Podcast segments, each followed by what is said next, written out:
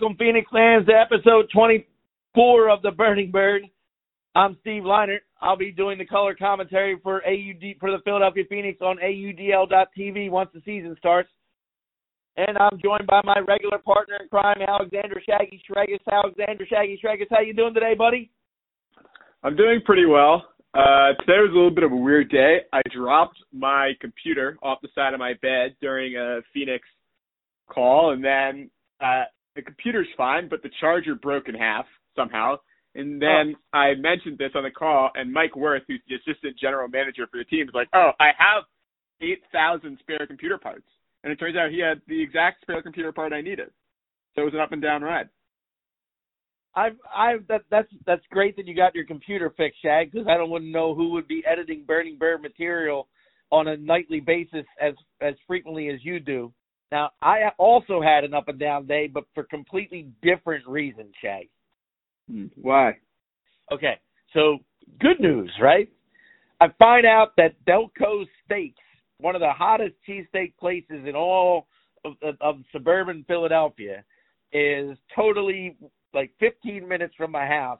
Not only can I go there whenever I want to get a Delco steak, but I can have it delivered to my house now. I can have like awesome cheesesteaks delivered to my house. Not just like pizza shop cheesesteaks, like a place that actually does cheesesteaks, right?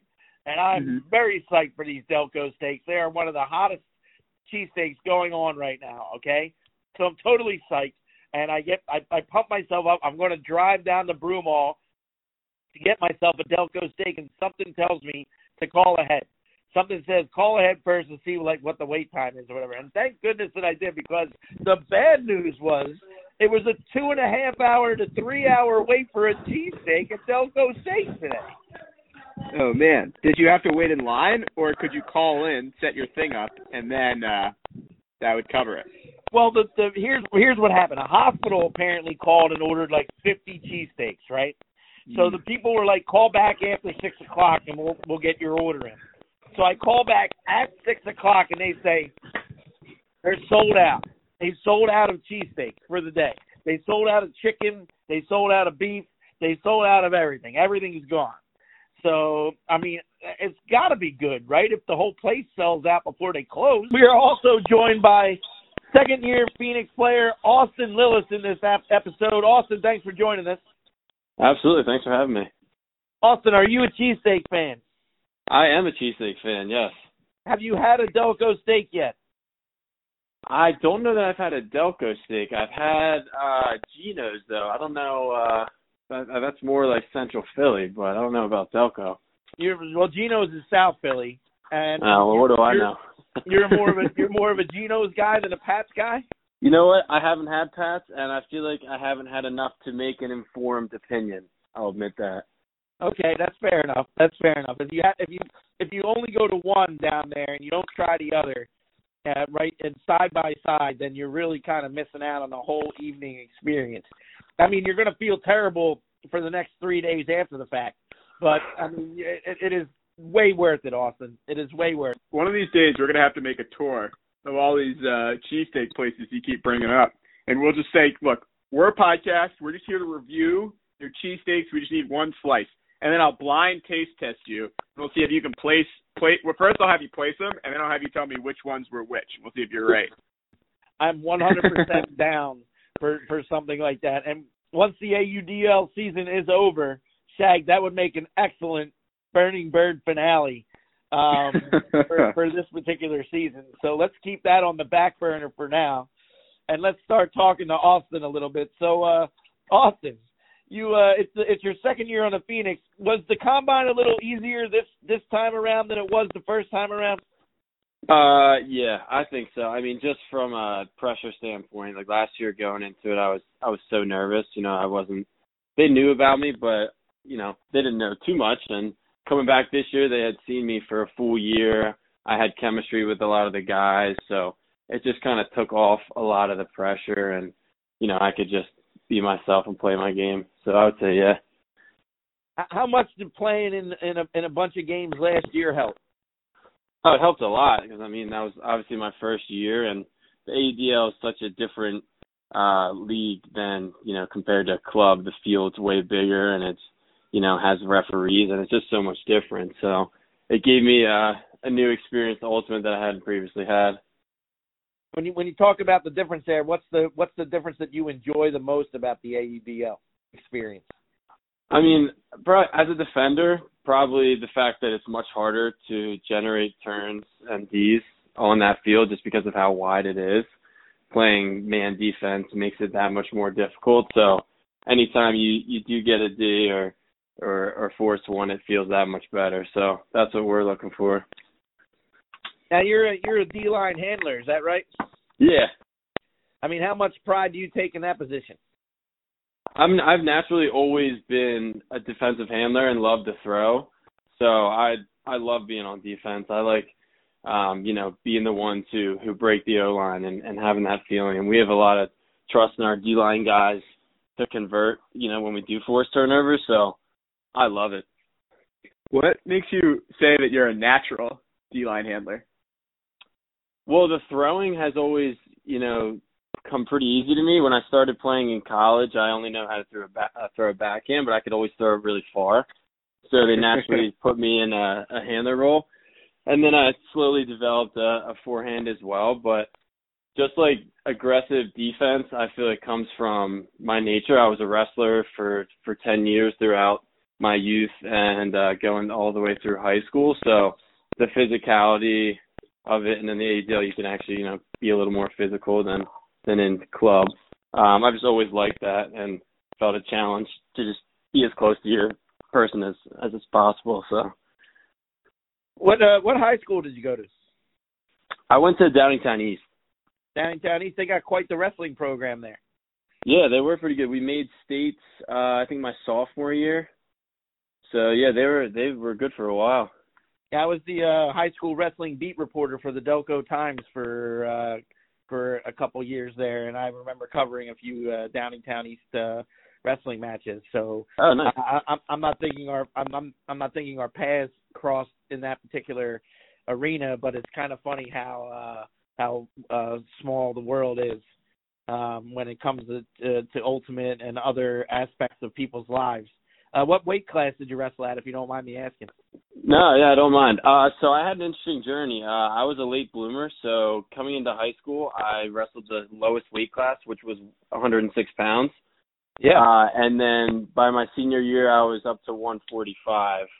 Wow. Um, yeah, now I'm like 170. So I I've gained a little bit, but that's that's why I liked it because even though I was a small kid, there was weight classes, so I was still wrestling people my size.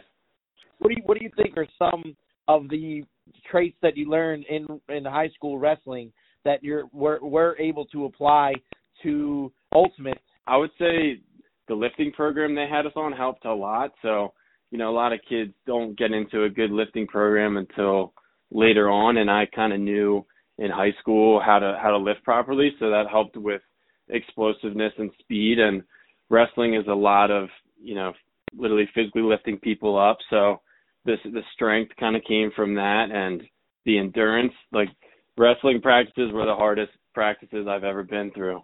I would go through a practice and sweat off five pounds no problem. So it put me in great shape and also helped me strength train, which has translated over into some quickness, uh, especially being a handler, having that uh, you know small field quickness. That's definitely come from wrestling, and then some of the strength training as well for sure. Did you ever think about playing uh, ultimate in high school at the East? No, I I knew about it. I saw I knew we had a team because they would all sit together at lunch and they had like these cool Galaxy jerseys. Um, Nate Long, I think, actually was on that team, but I didn't really know what ultimate frisbee was. Um, I would just throw in the front yard with my dad. I didn't really know there was a sport of it until college.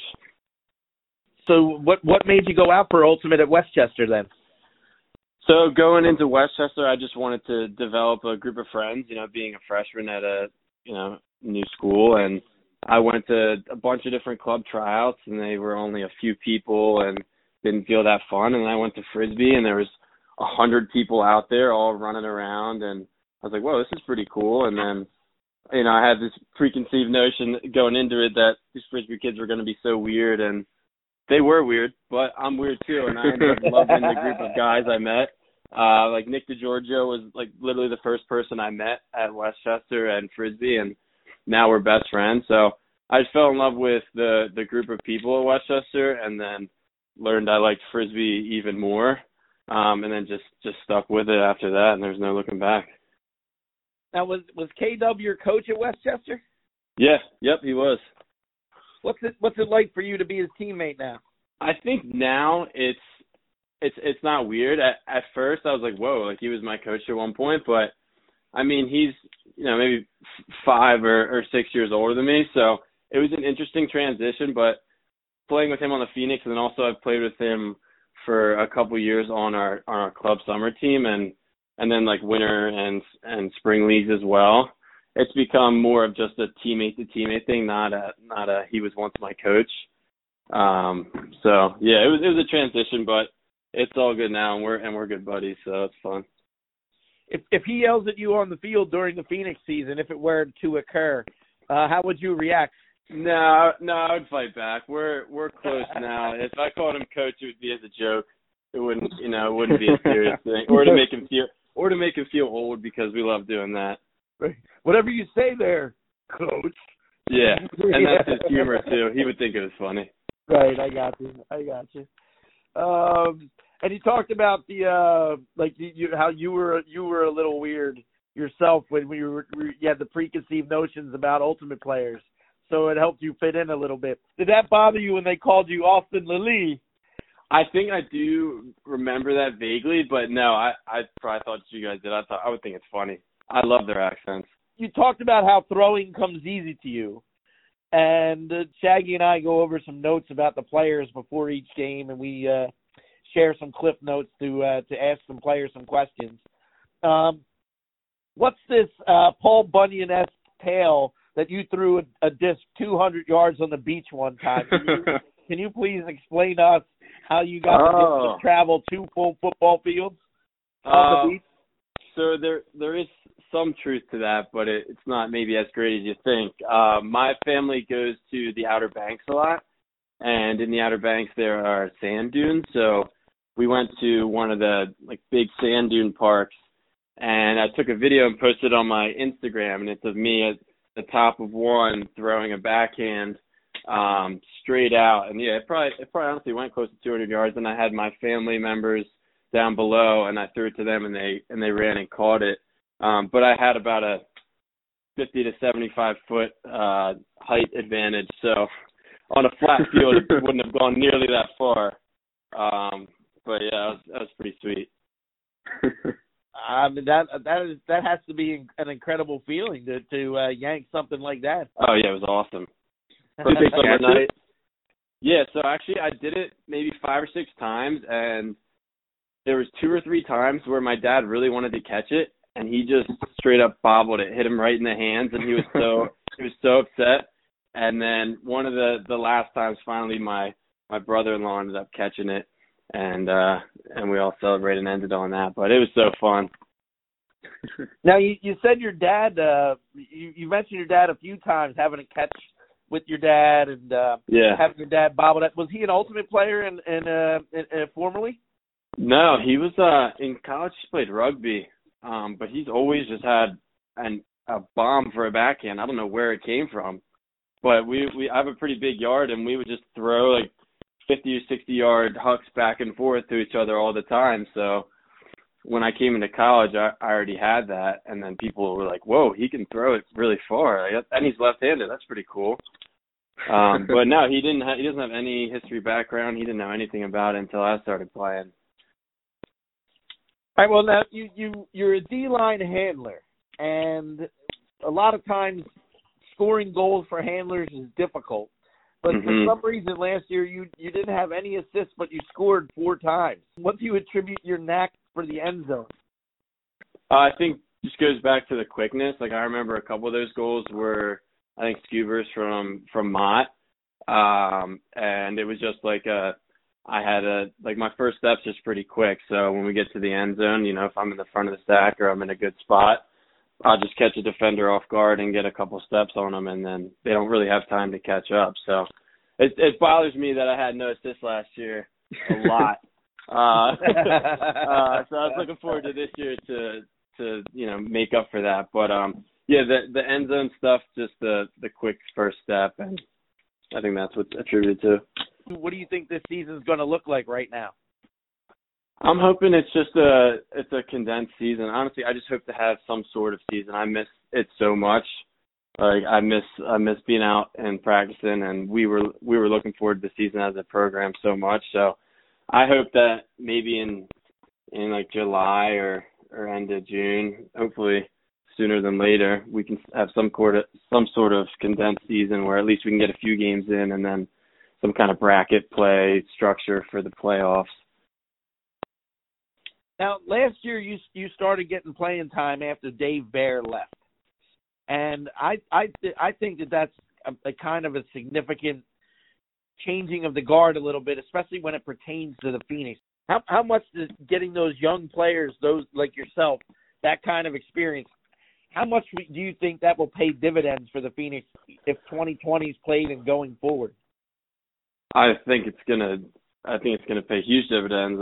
It, it's given us experience at a young age to be comfortable in a professional environment. Like this is, you know, the ADL is as big as it gets in terms of, you know, frisbee. Besides, you know, world championships and things like that. So, having kids who are 20 or 21 years old being on that big stage and getting used to it. I mean, you saw what what I mentioned Paul Owens. You saw he went and was a huge help to his team uh, win the club championship. So he's he's already coming into his shoes, and I think everyone else is gonna kind of see that and follow in that uh, in his footsteps. All right, well, switching gears a little bit, and this is something that Shaggy and I are probably going to start to argue about uh, once you give your answer for.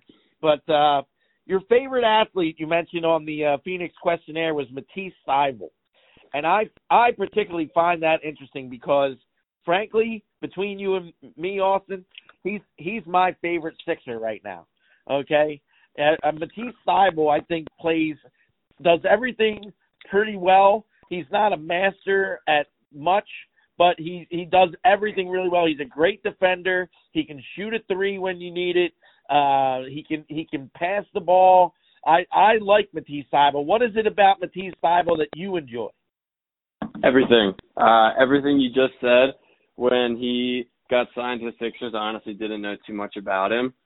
Um, but yeah, number one thing is he's a great defender. I love watching people in any sport that are great defenders because I'm one. Um, he's also a great guy. I saw if was like an E60 on him or a 30 for 30, um, but it was really neat and it kind of gave his backstory. Um, and he just seems like a genuinely good person. Um, and also he's just he's young and and hungry to get to get better and and he's a hard worker. So I think he's just a super personable and likable guy. And on top of that, he's a good defender. Yeah, you got my you got my uh vote for Matisse Thybulle. I cannot argue with you. I don't know if Shaggy's got uh, some Ben Simmons love he wants to sprinkle in here in this in this instance. Look, I love Matisse Thybulle. If I wasn't such a big Sixers fan, that would be my pick too. It's just he's not the most important Sixer, so it's hard to, for him to be my favorite player. Like well, I love. Uh, why do you got, Why does your favorite? Why does your favorite player have to be the most important one? Why can't it just be a guy, regular guy that brings his lunch pail to work and does his job? Because I tend to care more about players who contribute more. Uh, and Matisse was hurt at the be- he he had some injury uh, issues in the beginning, and then even now, like I guess now no one's playing, but he wasn't playing as much as. And I love watching him play. I think he's he's an awesome player. I really like him. I like Ben a little more, and I probably like Joe a little more too. Yeah, well, you know what Matisse Thybulle does that Ben Simmons doesn't do. Shaggy, you know what he does? You want to say it, Shaggy? Do you want to say it, Shaggy? Is it shoot the three ball? He shoots the three ball, Shag. Yeah, he shoots good. the three with impunity. Even if he misses, he doesn't care. Why doesn't that's Ben good. shoot? Why doesn't Ben shoot? Because Matisse Thybulle's on the team. He can pass oh, it to Matisse. Well, Matisse thank God. Take the shot. Thank God Matisse Thybulle's on the team, and I'm sure Austin Lillis agrees with me. I do. um, what's, all right. So, as much as I appreciate your infatuation with Matisse Thybulle, I got to ask you, what do you like about Dylan Freechild? What's up with What? that? You don't like Dylan Freechild? Oh, come on. No. I, I I think he's I think he's a little cocky. I think Dylan's a little cocky. Hey, he won the club championship last year. That's a little bit of noise.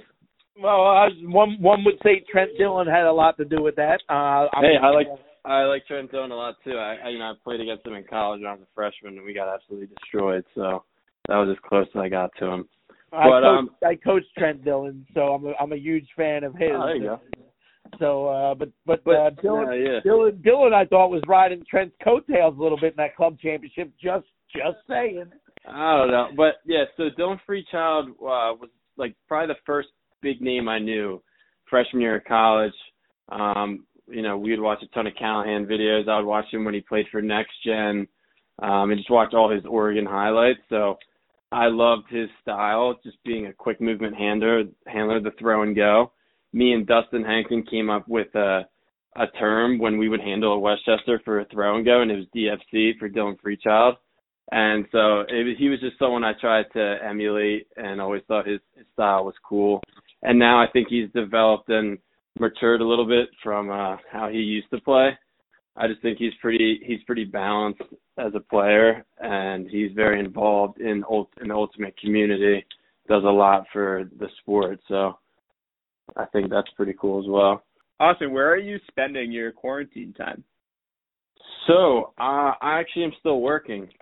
Uh, I go into the office five days a week, so I'm I'm out of the house, you know, half the day, probably 12 hours a day. So, um, and then I'm when I come home, I'm I'm just hanging out, trying to throw Oh, and get outside when I can. I, I uh, went for a run the other day, felt great. Um, so just trying to do little things. I like to I like outdoor stuff too, so I go fishing a lot. Um, just the basic things that we can still or that we're allowed to do. Do you have uh roommates or you live by yourself? You live at home? So I live at home now. Um, I'm moving out in the next couple months, trying to save up money since I graduated uh, last May. Um, but as soon as this is kind of all over, or at least almost over, I'm gonna I'm gonna move out. Not too far, probably looking at Conshohocken right now. So Oh man, that used to be uh right in our backyard, and now the Phoenix have moved all the way into the city. I know, right? Yeah, but it's still closer. I'm in Downingtown now, so it'll still be closer for me. Oh, for sure. So you're a lefty, right? Yep. I said lefty, right? That's confusing, but I've also I've often heard it said by people that lefties are better at sports. Have you found that to be the case? Do you think that you had a natural leg up growing up? um, I mean, pre before Ultimate, I I never really thought about it. Um, the only thing I would ever think about is the fact that I couldn't get uh, a left-handed mitt for baseball or a left-handed set of golf clubs because they barely make any of them. So I found that a struggle. But as far as me having an advantage, I don't know, not not so much. I think the sports I played growing up, it didn't didn't make too much of a difference. I think it makes a difference in Ultimate though Why? because nine times out of ten people are gonna force flick, which is supposed to be a harder throw, but that's my backhand. So um my my around flick has naturally become like one of my favorite throws uh, as a break throw. So being able to to throw a backhand because that's what I'm getting forced most of the time. I think a, a lot of people would see as an advantage. You know, and obviously it depends, but All right, and uh, hey Austin, what's it like to play for West Chester Loco? Ah, I love Loco. I remember when uh, a few years ago when the the team was formed and I was so excited. I was actually coming off an injury at that time, so that was the that was basically me coming back from my injury was when I heard about the team. I was like, oh, I gotta I gotta play with these guys. So being able to play with uh, some people that I went to college with, or a couple that were a few years um, past when I started playing, and then meet new people from you know the Philly area, the Jersey area has been awesome. I I love that team a lot, and the the culture of mix is just so much different, but it's it's awesome, and uh, I really hope we have somewhat of a season this summer. Now, uh, did you play with Jeff Andrews? Yeah, Jeff's one of my uh, good buddies on the team. He's one of my favorite people to throw to. Uh, Jeff Jeff Andrews is also one of my favorite people to throw it to. Um, he, he's been on two of my summer league teams, and uh, I, I drafted him even though that he wasn't going to be there finals weekend one year just because of how highly everyone spoke of him. Mm-hmm. And, uh, and uh, Jeff Andrews is a uh, once a death ring bomber, always a death ring bomber as far as I'm concerned. Right, Shag? Yeah. That was our club team, Austin. Oh, okay. Shaggy was a death ring bomber. Yes. Um, so uh, yeah, uh, I got a lot of love for Jeff Andrews, no question about that. So we have uh, a lot of mutual friends in common. So I'm hoping uh, I'm hoping there's an AUDL season, and uh, I'm, I'm hoping that you you get to participate because I've become a fan, Austin. I've become a fan. I appreciate it. Yeah, I really hope so too. No, I'm a, I'm a big fan of handlers. Hey, one more question. How do you think the Phoenix would fare in a weekend like tournament? I think we'd kill it. I think it helps that we have a lot of uh young people who can uh keep up the energy and help us out with endurance. I mean, that's a crazy scenario, but um I don't know. I feel like we I feel like that would actually uh fare in our favor compared to some other teams. Uh, but for now, for Alexander Shaggy Shregas and for Austin Lillis. Austin, thank you for joining us on the Burning Bird today. Absolutely. Thanks so much for having me. It was fun. I'm Steve Leinert. Stay tuned for our next segment. To get the best results buying or selling your home, you need to have the best team. Look no further than Rachel Iannotti and Alex Haynes of Center City Team Realty. Rachel and Alex help their clients win with decades of experience handling the finest houses and apartments in Philly's hottest neighborhoods. Go to centercityteam.com and check out Rachel and Alex's profiles to get started. Welcome back, Phoenix fans. Shaggy here. I'm sure you're all missing the dulcet tones of Steve Liner, but we have a very special treat for you. We're here with Burning Bird host and Phoenix Files frequent host, Harvish Meta, and he's going to be talking to his brother Himalaya Meta. Harvish, how are you doing? I'm doing great, Shaggy. How are you doing? I'm doing really well. How's that? Uh, how's that California air treating you? Good. You know, uh, last week I found out there's there's disc golf areas near me, and uh, I still got a frequent one of those. Yeah, yeah. We were just talking about that. Yeah, yeah. You, you're going to bike there on your new bike, right? yeah, my YouTube bike. Yep. yeah, Harvish bought, got himself three bicycles. He's going to tie them all together and drag them there. It's resistance training for something. Well, I think he's I think he's just trying to get our entire family to come visit. So he's just collecting bikes and he sends nonstop pictures of just amazing scenery.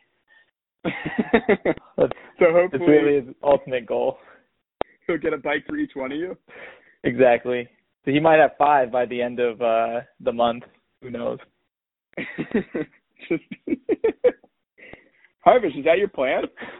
You know what? That that was that. You know, there was some truth to that. I'm still looking for a bike for my mom, who I think she's five foot six.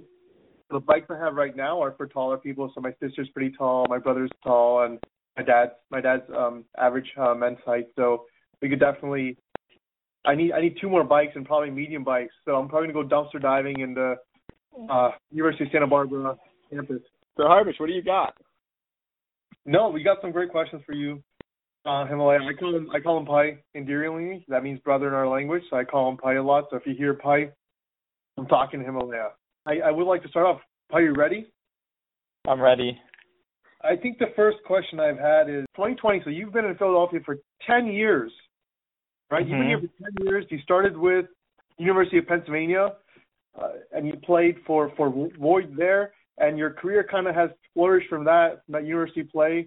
You've captained a couple teams there, and then what made you try out for the Spinners? Yeah, I mean at that point in time, and it was a it was a dream. I think the years I played college were 2010 to 2014. Um, during that time, Southpaw was there for a couple years, you know, and then then there was a there was a transition. But when I when I first came to Philadelphia and I was really getting into frisbee, and you know I was here over the summer for an internship over sophomore year. Um, I got to try out for for Southpaw. I didn't end up making it, um, but uh, I, I, you know I think that was good. I think that fueled the fire. But in trying out for that team, whenever you're that young of a player and you're working really hard and you're amidst all these other people, you you develop you know role models or people you look up to and you're like, hey, I want to emulate that kind of play, or I want to uh, I want to prove to this person that I can be at this level. And all those all those people who played southpaw really transitioned to spinners, right? They played they they played spinners, and I think um, you know that that AUDL season in I think it was 2012 now. Um, I think the combination of club and AUDL that year kind of was like the final nail in the coffin for South. I think people were really burned out, but um, you know, since then, I, you know, I, I, I tried out for spinners over Phoenix just because the people that I look up to and the people that I played club with in the previous year played spinners. So naturally, I just kind of gravitated towards that team. Why the the spinners and not the Phoenix? I mean, I, I thought it was the Skippy peanut butter that really led you. I heard I heard you guys got free peanut butter. I still I'm still waiting for a case of mine to come here. Yeah, it, I think I think there was a coupon that you could, or there was some sort of scan thing you could just go to the grocery store and every time you scanned, and I think the, I mean I think all the spinners players had it. You could just get as much uh Skippy as you wanted. That's probably one of my that's probably one of my favorite sponsors. Shaggy, can you imagine that getting free peanut butter every time? No, I'm floored. That, that's what a great perk. I mean, yeah, you can thank Billy Sickles for that one. I think. Yeah, of course. Yeah. of course, you're gonna play spinners. So let's let's talk about your evolution as a player. So, uh, so 2013, when you when you tried out, you you were definitely a, definitely a bench warmer, right? You you you came in towards. I mean, the the Philadelphia Spinners didn't have a great season. How how did you evolve yourself? How how did you become better? I mean, experience is one thing, but what did you specifically do to kind of become a starter on that team? Going through history, I think 2013, I barely made it. Honestly, I think I, I think I made it just because they liked that I ran a lot. They're like, all right, this guy this guy's committed. I, I didn't miss a single um, practice or even pre tryout practice. Billy Maroon used to host these ridiculous um, workout slash scrimmages in December and January before the tryout, where we would we would pretty much just come out in the freezing cold and play like seven minute points. Where if you scored, then the other team just went the other way, and we used to do some crazy stuff like that. But um, I, so I honestly think I made the team mainly because I, I went to all those and um, they they like that I that I ran a lot. I mean, the trial was pretty much a workout. Like we did, you know, timed planks and we did the beep test obviously and measured all these other all these other things. We did uh like wall sits back to back. So that that was just kind of the flavor of the team. And as you kind of going off topic here, but if you once we went into the season, we didn't have a great season that year. But if you remember, we won the first couple games. And I think it's just because we were in shape and we just caught other teams by storm. And then I think we we didn't end up adapting that well. But I mean, the big feedback I really have gotten throughout my entire career is just, you know, throw more, be very comfortable with the frisbee. Um, and I think that really stems from whenever players come out, whenever players come up playing the game, they initially gravitate towards their strengths because they can lean on them. So if you think about, you know, everybody knows a player who can just cut deep and sky somebody. That player, it's really hard for that player to develop, um, you know, work on their throws because really whenever they're put into teams, they're really put into certain roles where, hey, you're supposed to do this, you're supposed to you're supposed to do what you're good at so we can help the team win this specific game. Um, and that's why a lot of times you don't see those players develop a few other things that can really make them a star. Um, in my case, as you remember Franklin Regional, we we literally anytime I got the frisbee, anytime we got the frisbee, if you weren't a handler, everybody would yell chili, and you just turn around and do a quick little dump. Um, and I think you know early on in those Philly years, it was all a lot about like possession and, and holding the disc. So if I got the disc, if there was an easy 10, 15 yard upfield look, I'd go and dump the frisbee. Um, and I think you know Philadelphia was content with that. But I think the the big thing evolving as a player was one just throwing more, and two I think sticking with it. There's just there's just something about playing seasons, like playing going season to season that a lot of times you can work extremely hard in one season, but things just won't click. But then over the off season, when your brain's kind of figuring those things out and you're trying out different things, and you just play another season, and all of a sudden like something will click. So I think one is throws, two is just playing seasons, and three is just getting a chance. Some sometimes I was fortunate to get a chance in 2016 when Daryl said, "Hey Himmel, you're going to start on the O line for the Spinners." Um, and so I feel like that was huge for me. He he he had trust in me and he and he and he started me and I did well. And so then people and then after that, I think they were like, oh, like Himalaya can be a starter. Himalaya can be a starter, and then I then I uh, started on patrol um, on the D line that year, and then the O line the next year. But um, I feel like that's also super important. Somebody has to just recognize that in you and give you a chance, and then you know hopefully you can you can go out and, and show them that it was worth it. You took two breaks as a professional athlete, right? So you played with the Spinners, and then you took a break, and then we'll get into more details whenever you're transitioning from the Spinners to the team. There was a break season where you played for Patrol Club, only club that year. Uh, can you go over the first break with us? Yeah, I, I think a lot of players also face this where for those four years at Penn, I played um, a lot of frisbee, uh, and I played A team. I coached the B team. Um, I played club every single year, and that one year I played club, pro, and A team, and coached the B team. So at that point, when I graduated, it all was like I need to take a break. So in 2014, I told the spinners like I wouldn't be coming out. Um, I wouldn't be coming out this year and you know I was starting a new job. I was about I was graduating college. Like maybe I should really focus on real life things. So um, I I didn't sign up for any club or play play anything at all. Um, went home for a couple months before starting work in Philly. Came back to Philly, had no intention of playing frisbee, but then the the Jersey club team that I was playing for at that point, Garden State, was just like, hey, just just come up and see the guy, just play in a practice or two. And I went to a practice or two, and then I just got hooked again, and then ended up playing club that season, and then realized that frisbee after college is so different than frisbee in college. Frisbee in college you're playing year round, and frisbee out of college is like, wow, I had these like the worst weather-wise, the worst six months of the year. I'm not really playing much frisbee, and then as soon as the summer the summer starts rolling around, you start getting you start getting the itch, and and and you know like it's just a completely different kind of vibe. So 2014 was really a break just because I was I was just burnt out and uh thought I needed a break and focus on real life, but it kind of got sucked back in um naturally whenever I like came back to Philly. What happened in that 2017 season when the Spinners dissolved? You know, they gave away all their free merchandise. I'm still upset that you didn't get any free merchandise. but yeah, I, I didn't jump on that it all came to me. I have more jerseys than I know what to do with. So I was working for the MLU at the time. They, uh, I use them as bedding for my snake. maybe you can get a maybe you can get a, a jersey at a discount from Shaggy. Yeah, it might have some might have some snake poop on it, but other than that, it's pretty good. Yeah, to, to your question about 2017, uh, it, that was interesting. It was going to be the first year where so in 2016, Spinner saw very good success. Patrol arguably also saw pretty good success. We made it to nationals. We won a few games. Made it to pro flight through the back door. Um, and but at the same time, I think Patrol felt like maybe we didn't do as much as we could have because the spinner season took up so much of the summer. Like people needed a break after the spinner season was over and we won the championship. And um, I think you know Charlie was thinking that was a big reason we might not have done that as well in pool play and been in it to maybe go to quarters or semis um, at nationals.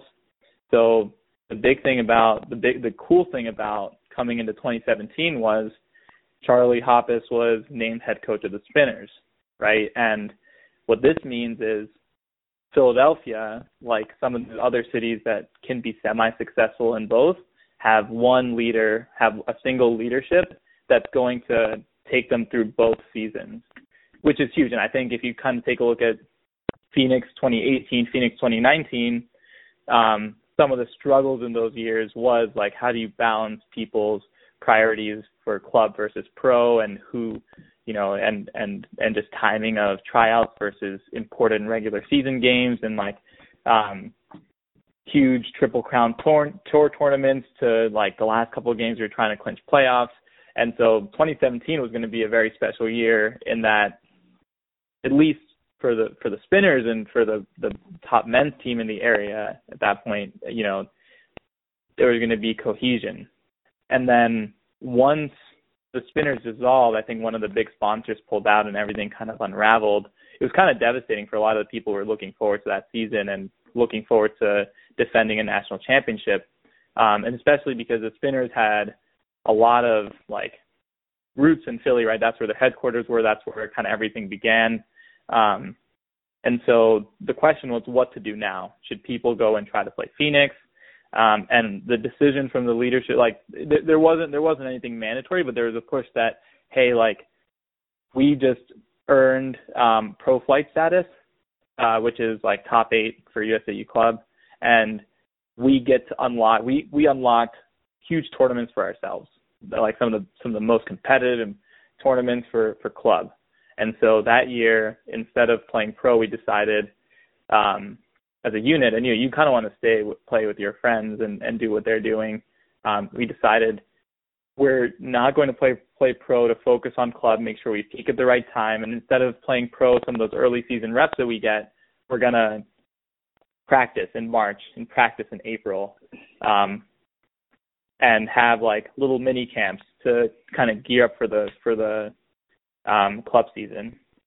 So 2017, you know, that year didn't turn out the way we wanted it for patrol, but we were kind of poised. I mean, coming off of um, a spinners win and, and, and a pretty good showing at nationals and selecting pro flight status, we had the pick. We had we had such a good pick of talent. So many people came out for the team for patrol. We had those early season practices.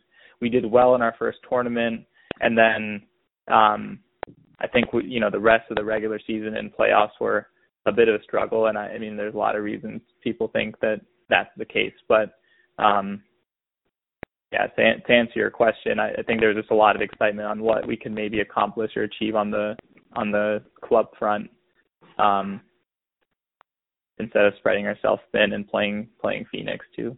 Yeah, that's, that's really interesting, and you brought up a very important point. You're explaining that.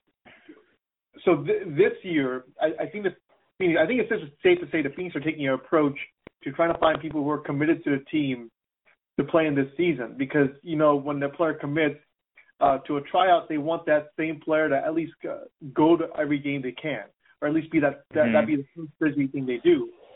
Right. What, what do you think the Pro Phoenix can do to try to, you know, they're kind of splitting talent a little bit here. What, what can they do to bring that together? I mean, how does Daryl do it? I mean, I, he, I guess he's in charge of truck stop and DC Breeze, but if that can't be the case in, in Philadelphia, how can we make it successful for Patrol and Phoenix to coincide and, and just be successful. We want the best Philly team out there. If this is our only professional team. hmm Yeah, so I'm going to speculate. I feel like so many people have put thought into this already, including the patrol leadership and the you know the, the Phoenix leadership and, and organizational staff of hey um, you know how do we come together as a combined entity.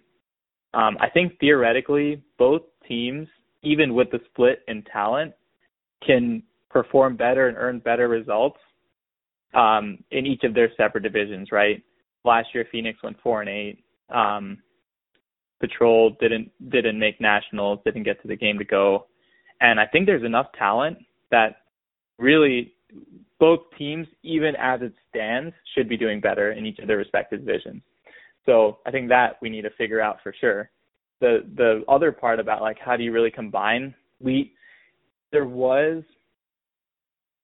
there was a somewhat soft agreement in I have to remember the years in 2019 right between patrol and the phoenix to to make sure to really manage players because we didn't want players to go you know play a hard weekday practice with the phoenix um, go to a patrol tryout from 10 to 3 and then play a phoenix game from you know, six to nine that evening, and then go to a patrol tryout um, Sunday morning, patrol practice Sunday morning, and then kind of continue that process. And and we wanted to make sure we manage players and try to come up with an agreement where you know maybe patrol players are limited to eight out of the 12 games, um, and therefore we get some of that talent, um, and patrol players get early season reps.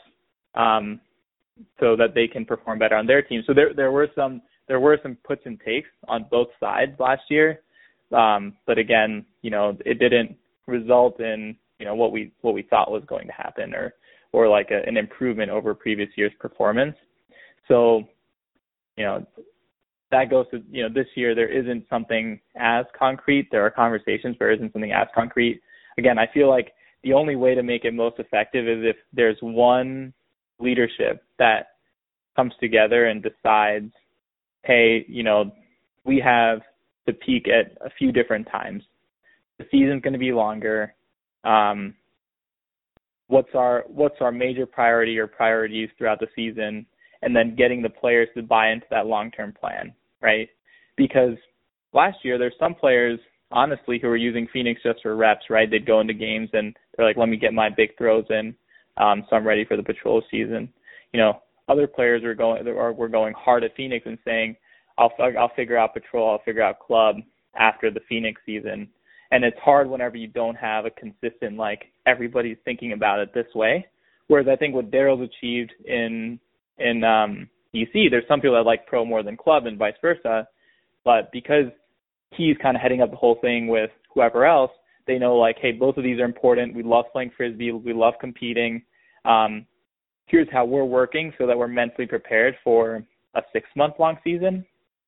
Um, and this is how we're going to execute to make sure that we're performing, you know, close to the best we can for for both seasons.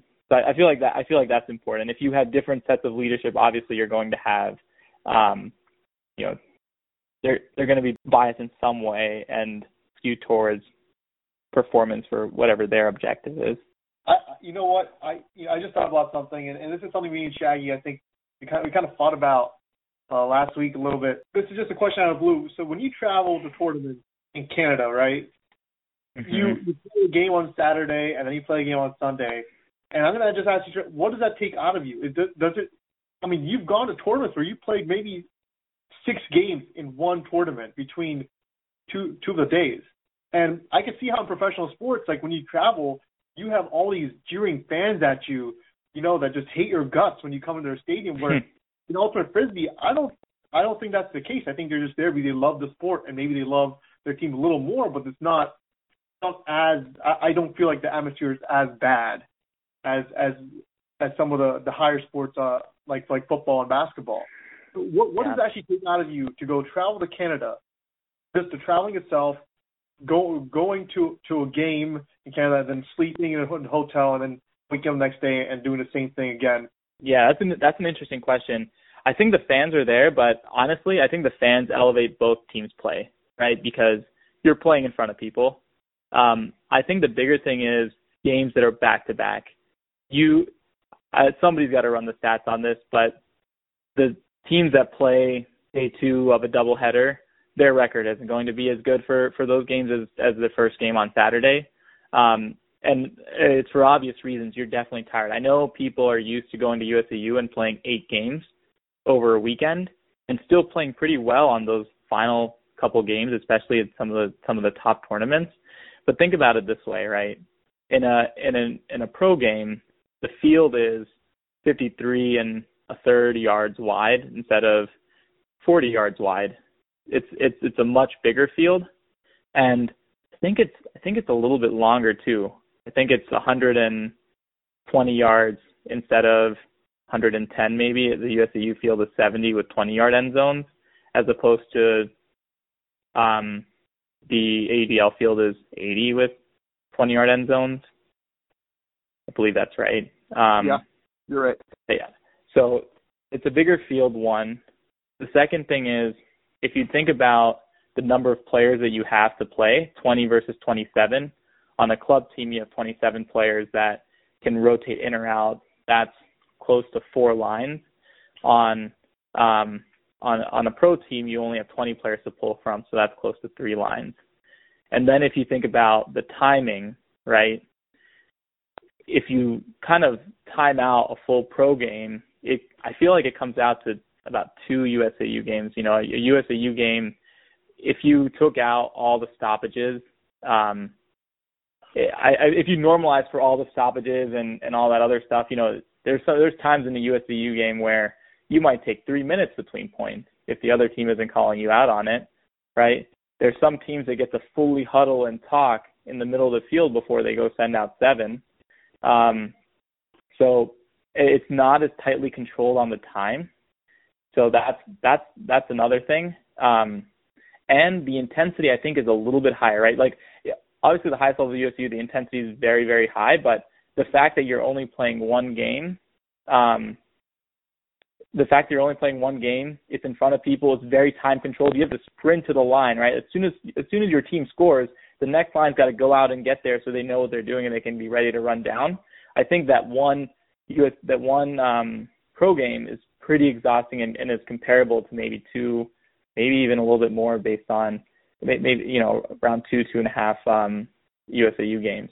But if you put that on your legs on day one, you're going to be tired for day two. I mean, I remember one of the one of the seasons that we had a couple in 2018, we got a we got a bunch of Sunday home games against Canadian teams. We won we won games easily against Montreal and like took Toronto, gave Toronto a run for their money, um, and and I think we we earned a bunch of wins because they're coming up they're coming off the road and playing us on Sunday. It's not good for it's not good for team revenue. You don't want Sunday games, um, Sunday home games especially. But it, as far as like wins go, it puts you in a really good position. Um, as far as traveling to Canada, honestly, I think this can go two ways.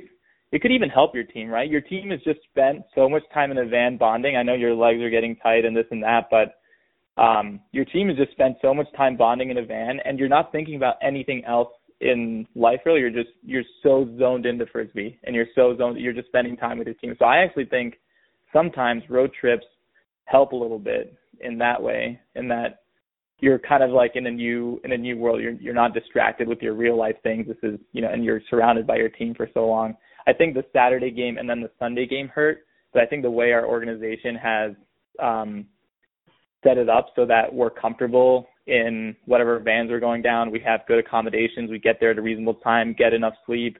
You know, we get we get the food and the fuel that we need. I feel like they've done a really good job to kind of take out the travel burden, but you can't take away the game two. Uh, game two and the legs are a little heavier. I mean, you mentioned it. That 2018 team, you played Montreal twice on the Sunday of a back-to-back and uh, Toronto on the Sunday of the back to back. You lost to Toronto by one. But the other thing is that they weren't just normal Saturday games. Montreal finished beating New York in New York uh, at the last second on a buzzer beater at you know 10 o'clock at night. That's when that game yep. finished. So they didn't get a full a full rest. It was more like a college tournament. That first game on Saturday where you had to leave the Friday after classes were done, and you don't pull up to the, your Virginia motel with one bed for 60 of you and uh you know, you mm-hmm. get there at four in the morning, and then you have to turn around and wake up at eight thirty and play. That's the only time yeah. I think I've ever experienced something like that. Yeah, sure. I guess you you definitely would know. I mean, I think I'm convinced. Uh, in my head, I'm almost like, come on, play eight games. the regular tournament is scoring pretty high. What is going on here? But no, that that definitely makes sense. I didn't think about it the way the the timing of the game works, and you, you definitely elevated play at a higher level because you have you have fans, you have people watching you. Um, I think I think another fun question since you mentioned New York, what did you feel about that uh, that sky you had on Drost? What was going on there? I mean, by the end of that sky, you were at the 0.5 yard line to the end zone, and then all of a sudden you're back like 25, 30 yards. What was what was going on through your head whenever that happened? Do you remember what play we're talking about?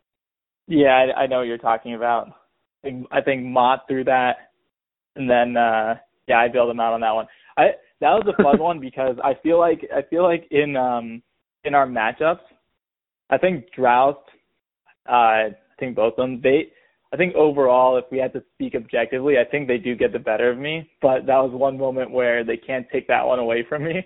Um, I think the official was just confused, so he called it, and then I was confused too because I, you know, I I feel like it's hard to it's hard to always know what exactly it looked like when it happened. Whether did I jump up and did he come under me, or did I just jump on top of him? Um, but either way, at that in that moment, it was like, all right, wherever he's gonna put me, I'm not turning the frisbee over because that's like the biggest thing that you you know you have to make sure you can really calm yourself down in the moment and not turn the disc over after you make a big play. So I was like, tell me where to go, let my teammates set up. I'm not going to turn the frisbee over. It's kind of it's kind of what I was thinking in that moment. Yeah, it's definitely confusing. You go back ten yards, and then you go back another ten yards, and then the referee blows his whistle, and he's like, "Wait, you're supposed to be here." And then you go forward five yards, and he takes you back another ten yards. It's the funniest thing I ever. Mm-hmm. You know, mm-hmm. yeah, I think the ref was con- I think the ref was confused. He you got two calls on that play. Uh, you got a you got whatever the initial contact call was uh, that you shouldn't have gotten because I mean you were in front of dropped and you jumped up and then he ran underneath you. So that's a 10 Mhm. yard penalty on you on the catch. But you go back 15 yards and tap it in um, because that's where the ref has pointed. Though that you can't do that. That's a travel. So that's a 10 yard penalty, except that it's 10 yards from the initial 10 yard spot, not the 15. So then he has you walk forward five yards. It doesn't make any sense on the on the broadcast. And I only remember this because I was like standing right there on the sideline trying to figure it Mhm. out. And then he has you back up the 10 yards for the travel call after you have to go forward the five yards because you he had shown you the wrong spot in the first uh, initial. Oh, I see. I see. Got it. I mean, I've seen. I've That's why I seen got to know that- the rules. I've seen that way worse in the in the sky, man. I've seen actually I've seen him land on your shoulder in the air. I've seen this from. I'm just like I'm flabbergasted on how how they make these calls, especially with like people like Grouse and that who are like, very physical players. Um, well, I'm su- Mhm. I'm surprised you didn't uh, ask him about that last point in that game where uh, Himmy, you get fouled by Matt Stevens really hard, and there's no call. And Harvish told us that you came off the sideline and you were questioning your hands, like how could you have dropped it? Uh, but Yeah, I had here to no idea what that was. That was such a weird game for me um, because I think I was playing decently well in the beginning. Our team was playing really well. We were up by a good amount, and then at a certain point, um, then you get punched in the face. I think yeah, I think I think in that game, I think um, what's his name? Yeah, I think Jagt got a bookend on me, and then a few points later, I got slammed in the face. He had a huge backhand, and he just kind of followed through and hit me in the hit me in the face. So um, I was I was like I had a cut. I was bleeding. Um, you know, I was getting help on the on the sideline, and then and then they switched me over from offense to defense and so then I was getting I was I got to guard Harper for a little bit. It was just a weird game switching from you know like all that happening switching from offense to defense, and then the final point where um you know it was it was, it was a universe point, and I think Billy made a Billy made a long throw. I was making an in cut. I was attacking it. I went up to catch it, and then all of a sudden I don't know what happened, but I just like I didn't even touch the frisbee. I didn't even feel it. And I was like, how did that how did that happen? Like did I not see it? Was it because my my eye was hit? Did I just like uh um what do you call it uh choke in the moment and and like didn't time something right and i was just very confused. And so like after after the game i was like like i i think i was pretty upset so i was just talking to my brother and i went into the car. I'm like like how do i just how did that just happen? Like how did i just like not you know i mean that was extremely important point. We could have beaten new york. We should have beaten them by more.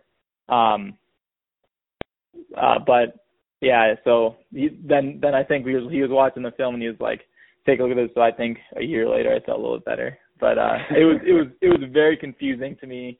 That whole game, the second half was very confusing to me. Um but yeah, it was I was just it was I was just flabbergasted. Like where like I didn't even touch it. I don't even I didn't even see where it went.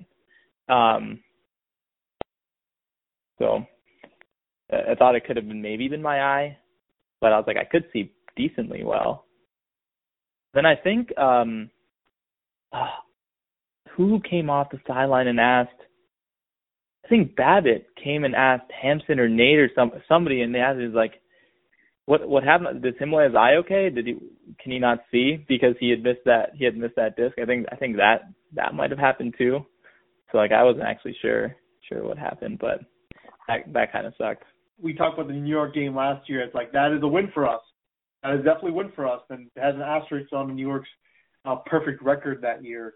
So you've been it's been ten years of ultimate for you. Um, I'm sure it's more from high school, so maybe thirteen years. But so you're getting pretty old now. I mean, I'm not I'm not that old. I know you old. think I'm old. I know you think I'm old, but I'm not that old. you you're past your physical peak. You know, uh, what is happening? I mean, what, what's your next step? I mean, do you do you try from patrol um, because your body can only take one season. I understand that, and and what's next? Are you gonna are you gonna just from Phoenix? Are you gonna go to summer league and then from there try to slowly? you're already you're already writing my tombstone. You're like, so so how's your career gonna end now that you're old? Um, no, I'm I'm I'm only 27. There's people that play well. I mean, look at Glazer. He's on the team this year. He's he was playing super well before the quarantine. I can't believe it. He has like two kids now. He's like 35 maybe. I don't know, some maybe a little bit younger than that, but he's running well. He's playing well. Um, I I actually didn't play patrol because I wanted to focus on just a, a couple other a couple other life things and focus on one season because I did see what it was like to, to try and play both together in the previous year um, when you're trying to go full out for both. Um, so in that way, I, you know, it, it was it was a combination of reasons, but it was it was mainly you know a couple a couple other life priorities and um, um, and also trying to focus on one season more than more than the body thing. I think you can do it if you, especially at this age, you can you can do it if that's your main thing. Um, you just have to really focus on taking care of your body and be very mentally prepared for um, the six month season of where you're locked in like all the way from you know end of March through October, whenever nationals is being played. Um, you just you need to kind of be in it, and you need to be be ready for uh, ready for it. But yeah, I I mean as of as of now, it's like I I really want to enjoy you know the I really want to enjoy the Phoenix season. I think the the organizational leadership is great. Um, honestly, it's a privilege. It's there's like not many people I can say that they get they get to um, they get paid to play a sport that they love, and uh, you know, pretty much like we just get to travel around with some of your um, some of your really good friends and and just compete at a really high level uh, in front of fans and represent your city. It's like it, it, it's a special thing that I want to try to hold on to um, as long as I can. But yeah, I um, and then and then in the future, like if if I can't do that, obviously I'll uh, I'll find ways to play frisbee. Or um, I'd I'd rather like focus on giving back. I think more than summer league, I'd rather coach coach a college team um, or something like that. I feel like I'd find more meaning in that. Harvish has a bunch of disc golf courses right next to him. You can just go out there and bike over, play disc golf. Yeah, he's gonna just let me tell you, at, you know, next week when he goes, he's gonna send a picture to our family, you know, and he's gonna be like, "Look, you could be doing this." He does this every time. We've seen all the beaches in Santa Barbara through picture. So speaking of retirement, who's the, who, who's a young player this year that you're very excited for that you think is going to make a huge impact on a team this year? I'm extremely excited to see Ian Dietrich hit the field. I I don't know if you guys were there at our earlier practices, but um, you know I I feel like since the last time I saw him play, he just put a couple of those pieces together like I knew he was you know extremely important citywide for a couple of years and he became an important piece on Penn State. But really watching him, see, seeing him play on on the pro field, he's just explosive and dynamic and comfortable to frisbee and kind of locked in. Um, he was he was doing so much to help the defense move the chains and and you know he's hitting the ground left and right, um, catching the disc. But he's just he's a tough man to cover, and um, you know, if you guys are if you guys are going to be commentating the games, and they they're coming out of a timeout and they have this guy in the ISO and Ian Dietrich's on him, and you see that guy just get stuffed, don't be surprised. I think his footwork is really good, and he's quick enough to to just kind of take out you know some of the most dynamic players in the ISO position. So I I would say look out look out for Ian Dietrich once the you know once the once the season picks up. I think he's going to take a lot of people by surprise. He's going to be hard to cover and hard to get open on. Well, he's not going to be that surprising anymore. You just gave him such a glowing recommendation. Oh yeah, well, well, this is one per- this is one person who's seen him just for a few practices, but I'm I'm excited. I'm excited to see to see him on this uh like play on this team. It's it's, it's gonna it's gonna be fun.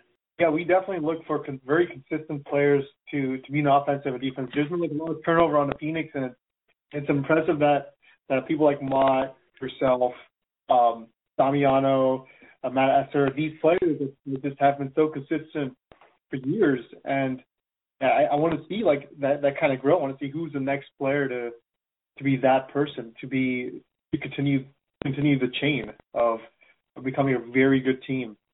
Harvish and I and Steve have spent so many hours, you know, breaking down and analyzing your game, and I was wondering if you could just give like just a quick breakdown analysis of Harvish's uh, ultimate frisbee game. What? Oh, come on.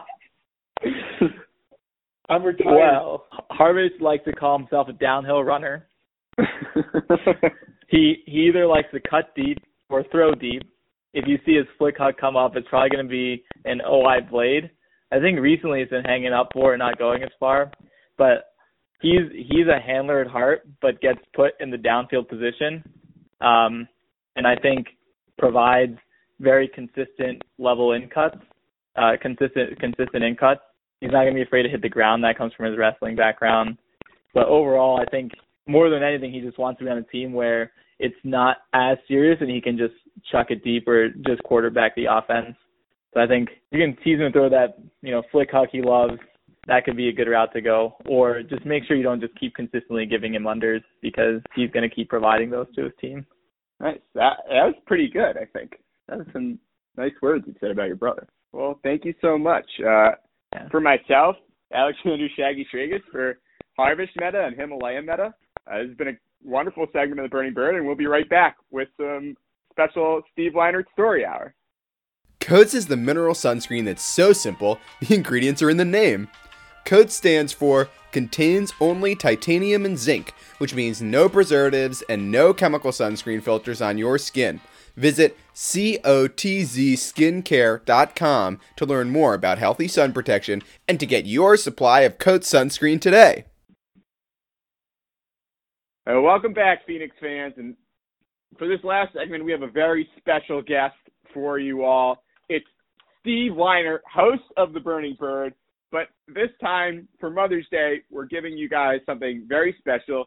Steve, you were telling me last week that you had a story about your mom and the AUDL, and I was wondering if you could tell us a little bit about Mama Leinert and maybe a little bit about how she relates to the AUDL. uh, certainly, Shag. Thanks for having me on. I appreciate it. Yeah. Um, uh, yeah, my mom actually in 2014 when I was the head coach of the Phoenix, it was we had a game on Mother's Day, and I I believe it was against the DC Breeze, but it, it might have it might have been against one of the Canadian teams. I'm I'm not sure. I don't quite remember who the opponent was, but uh, all the uh, Phoenix were introduced with their moms in that were in attendance there, and it was a very special day. And my mom was introduced with me at the end as uh, the mom of the head coach, and she got to do the coin toss. thanks to George Harris and uh, and and his wife Carol there, who uh, were so generous to uh, let my mom do that. Uh, uh, she she uh, did the coin toss, and my, I was talking with my mom about it uh, just yesterday, uh, asking her what she remembered about it, and she remembered first of all that she really never flipped a coin before, so she had to ask the red referee what she was supposed to do with the coin uh, to, to flip it. So that was pretty funny. That was the first thing. Uh, she remembered that I that all the all the Phoenix players uh, gave their moms either white or red carnations. So my mom's favorite flowers are white carnations. So I made sure that she got a white carnation to go with the uh, the coin flip. And then one of the Phoenix photographers captured a picture of us as we were walking off the field that my mom has uh, to this day. She has this big smile on her face, and uh, she remembers going home and posting on Facebook how she got to toss the coin at a professional sporting event, and it was the AUDL game with the Phoenix, and she uh, uh, she couldn't have been happier with the responses, and uh, couldn't have been more proud to have been part of that whole that whole day. She said it was a very neat, special Mother's Day experience that she won't forget. That's awesome. Did she win the coin flip? She, I, I believe, the uh, Phoenix won the coin flip for that day. Oh, So, nice. uh, so she was, uh, she, she definitely helped the team. So, Steve, every single one of these podcasts, I think, for the last month, you and I have talked about something that you're cooking. And you mentioned to me that you respected me a lot for being able to copy my mother's banana bread recipe. And I was wondering what was what was your best Mama Leinert recipe? Oh man, well I I try to mimic her macaroni and cheese that she makes. Uh she she makes this uh white cheddar and uh macaroni and, and uh macaroni cheese with paprika and it is outstanding and it has this like crust on top when you cook it in the oven and, Mm. and like it's funny how my brothers and I when we when she would serve it because it would every big meal we would have as a family that would be one the thing that we all requested was mom would make her mac and cheese. So, but we would all fight over who would get the crust. So people would like my brothers would literally be taking nothing but the crust of the of the macaroni and cheese and not this part underneath of it. Which the part underneath of it is is awesome. Don't get me wrong, but it's nothing like the crust. And uh that that's one thing that she really makes like super well that I try to mimic and uh her banana cake is by far one of like I've I've never had anything like it. Uh it's uh, it's not banana bread, it's banana cake. And uh, my mom is specifically adamant about saying that. If you call banana bread, she's like, "No, no, no, not bread. That's cake. It's banana cake." And there's a there's a lot of butter and sugar and uh, other stuff in there and I've done a good job of uh, of mimicking that as well and uh uh, but it's still not quite the same. I think she held out on me. I think she uh, held out on a little nutmeg or some ingredient that makes hers just a little more special than than than mine.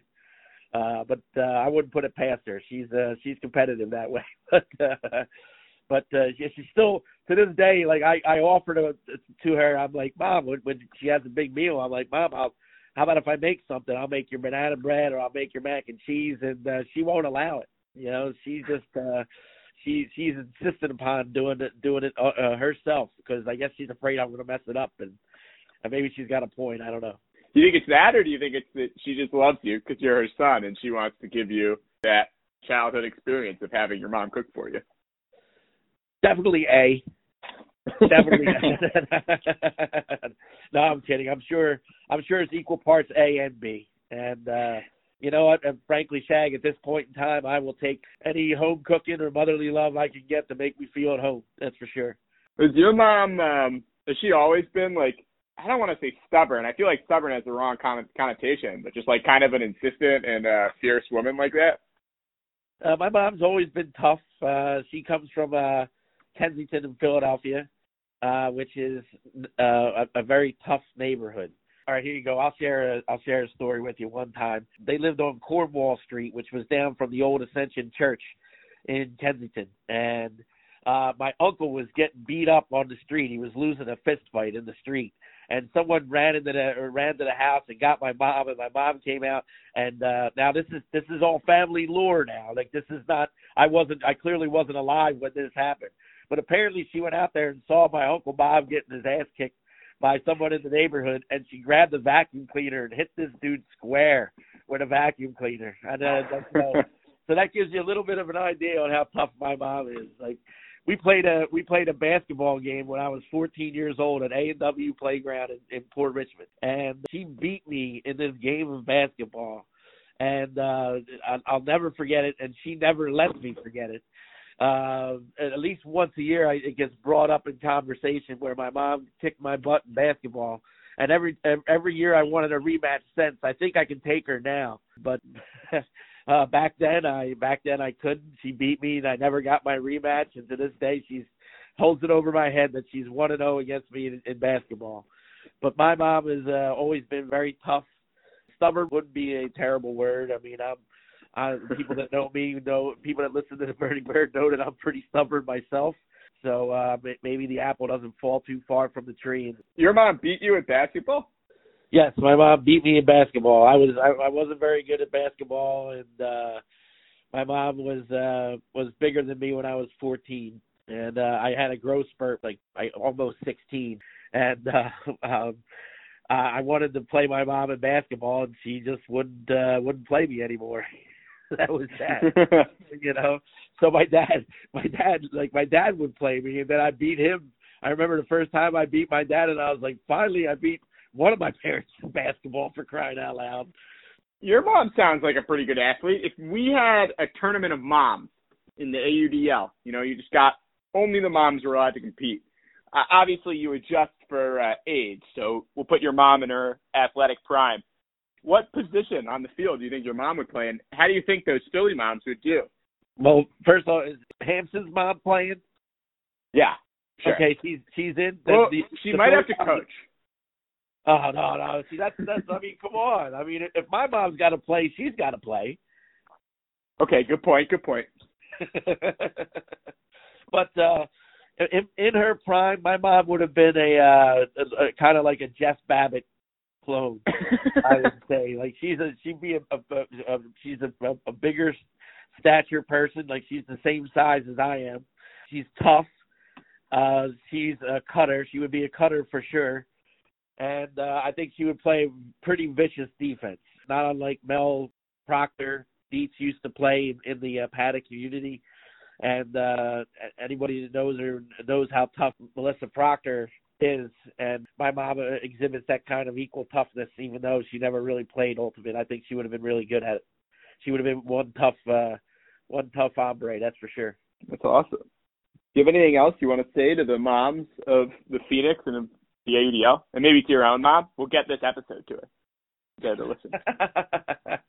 well, mom, first off to my mom, I love you. Uh, thank you for everything that you've done, and happy Mother's Day. I, I hope that it's been a uh, wonderful weekend for for for you and for all all moms out there, and for Phoenix moms and AUDL moms in general. I mean, just ultimate moms, uh, moms of ultimate players in general. You, you did a good job. You, uh, for the most part, ultimate players are really good people and they're honest and they have a lot of integrity and they uh, carry themselves with a lot of honor. And uh, that's something I'm proud of as an ultimate player and it's something that the moms of those kids should be proud of that uh that they've instilled that in, in them and, and and did such a good job of uh nurturing that was happy mother's day to all you uh, moms out there uh, yeah i hope i hope you had just the best weekend ever happy mother's day Steve, that was beautiful. it really means a lot uh, that that people take time out of their schedule to, to listen to what we have to say about ultimate and about life in general. And I, I hope we they uh, find it entertaining, and I hope we get to continue to entertain them for a long time to come. Yeah, me too. This is this is a lot of fun, and, and I'm so happy that I get to do it with you, Steve. Yeah, I me really, I couldn't imagine it any other way. I don't know. You're doing a good job hosting this right now. I'll, uh, maybe, Uh, maybe maybe maybe we'll have you. an maybe we'll have an April Fool's Day episode where you host and uh, I'll be the uh, sidekick that doesn't say anything Mm-hmm. most of the time.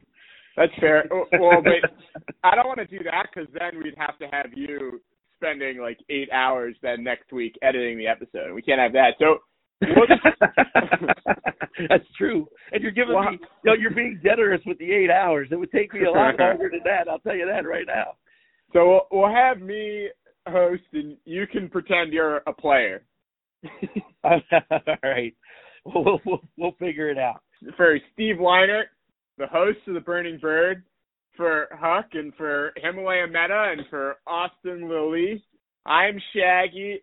Thank you so much for listening to our Mother's Day special edition of the Burning Bird, and we'll be back next week with everything that you want to hear. Have a great week.